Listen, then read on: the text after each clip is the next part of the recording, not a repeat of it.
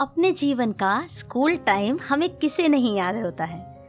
जब हम स्कूल पढ़ते थे, उस समय की खट्टी, मीठी यादें हमें अपनी ज़िंदगी भर याद रहती हैं। हमने जो कुछ भी किया है, सब कुछ याद होता है। और कभी कभी तो जब हम बहुत बड़े हो जाते हैं तो हम बच्चों के साथ भी अपनी उन बातों को शेयर करते हैं। आखिर स्कूल का टाइम असली खुशी देता है। नीलेश बड़ा असमंजस्य में था। समझ ही नहीं आ रहा था कि हंसे या रोए। सामने मार्कशीट पड़ी हुई थी, जिसमें हर विषयों में उसे सबसे अधिक नंबर मिले थे, पर उसे वो खुशी नहीं मिल पा रही थी जो अच्छे अंक मिलने पर होती है। दोस्तों, आप सुन रहे हैं कहानी मोनिका की जुबानी। आखिर नीलेश के साथ ऐसा क्यों हो रहा था? क्या हुआ था नीलेश के साथ? दरअसल, नीलेश और कमल दोनों एक ही कक्षा में पढ़ते थे, पर दोनों के स्वभाव में बहुत अंतर था, जहाँ कमल शांत स्वभाव का था। वहीं नीलेश को हर समय कोई ना कोई शरारत सूझती रहती थी। पढ़ाई में उसका मन ही नहीं लगता था। वही कमल पढ़ाई में अव्वल था। शिक्षक के हर सवालों का जवाब फट से दे देता था। नीलेश को इसी चीज़ की तकलीफ़ थी।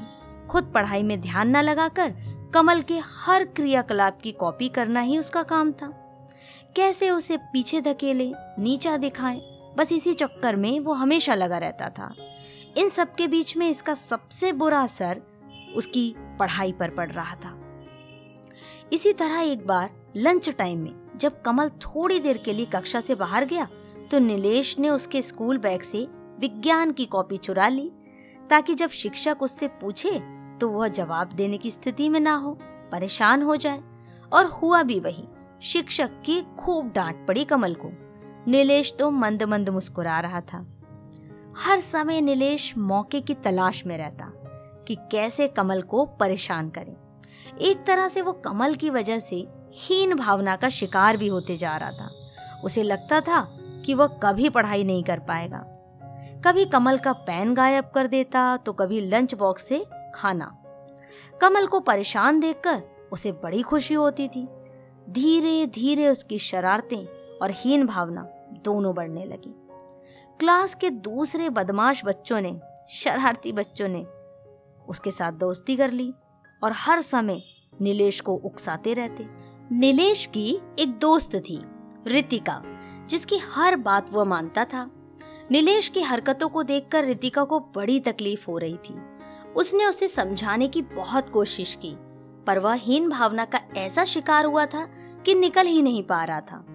देखते ही देखते परीक्षाएँ नज़दीक आ गई।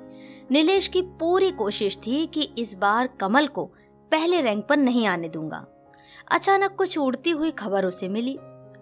उसके कुछ शरारती दोस्तों ने एग्ज़ाम के पेपर चुरा लिए और नीलेश को दे दिए। नीलेश की खुशी का कोई ठिकाना ही ना था। अब तो इस बार वह अव्वल आकर ही रहेगा। परीक्षाएँ खत्म हो गई और कुछ दिन के बाद रिज़ल्ट भी आ गया। अपनी कक्षा में वो सबसे अव्वल था। उसने कमल की तरफ़ विजय मुस्कान से देखा। आज उसने कमल को पीछे छोड़ दिया था। कमल को अपने कम नंबरों से थोड़ी निराशा ज़रूर थी, पर वह हारा नहीं था। उसने नीलेश को उसकी सफलता पर बहुत बधाई दी और उसे गले लगा लिया। नीलेश असमंजस में पड़ गया।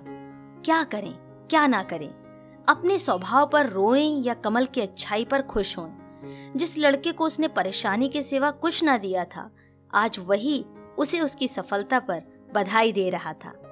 पल भर में ही उसकी जीत की खुशी काफुर हो गई और आईने की तरह उसके कारनामे सामने दिखाई देने लगे। बेईमानी से लाई गई रैंक पर उसे अब थोड़ी शर्मिंदगी हो रही थी।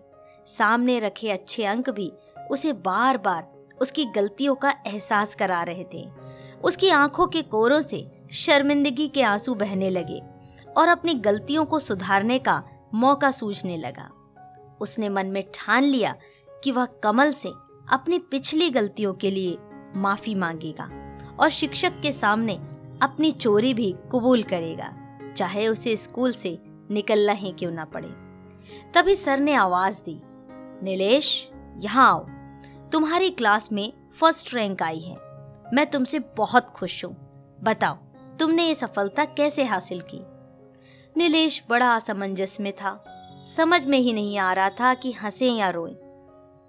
सामने पेपर पर पड़ी हुई मार्कशीट थी, जिसमें हर विषयों में उसे सबसे अधिक नंबर मिले थे, पर उसे वह खुशी नहीं मिल पा रही थी जो अच्छे अंक मिलने पर होती है। नीलेश दबे कदमों से ब्लैक बोर्ड के सामने पहुँचा। सर, फ़र्स्ट रैंक मेरी नहीं, कमल की आई है। मैं आप सभी से माफ़ी माँगता हूँ। मैंने चीटिंग की है। कमल को नीचा दिखाने के लिए मैंने पेपर आउट करा दिया था।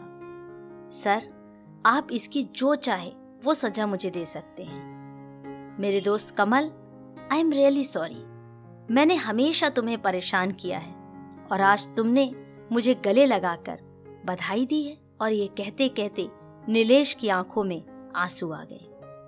क्लास के सबसे शरारती बच्चे को इस तरह टूटता देखकर सभी भावुक हो गए। रितिका और कमल फ़ौरन उसके पास पहुँचे और उसका हाथ थाम लिया। स्कूल मैनेजमेंट ने भी, स्कूल मैनेजमेंट ने भी नीलेश का पश्चाताप बेकार नहीं जाने दिया और पुनः उससे परीक्षा ली और उसे पास किया। दोस्तों, विश्वास करती हूँ कि आज की यह कहानी सचमुच आपके लिए प्रेरणादायक रही होगी। हम अपने दृष्टिकोण को बदले और जरा देखें, कौन है जो हमसे वाकई में प्रेम करता है, जो हमारी सफलता पर हमें बधाई देता है। तो सुनते रहे कहानी मोनिका की जुबानी।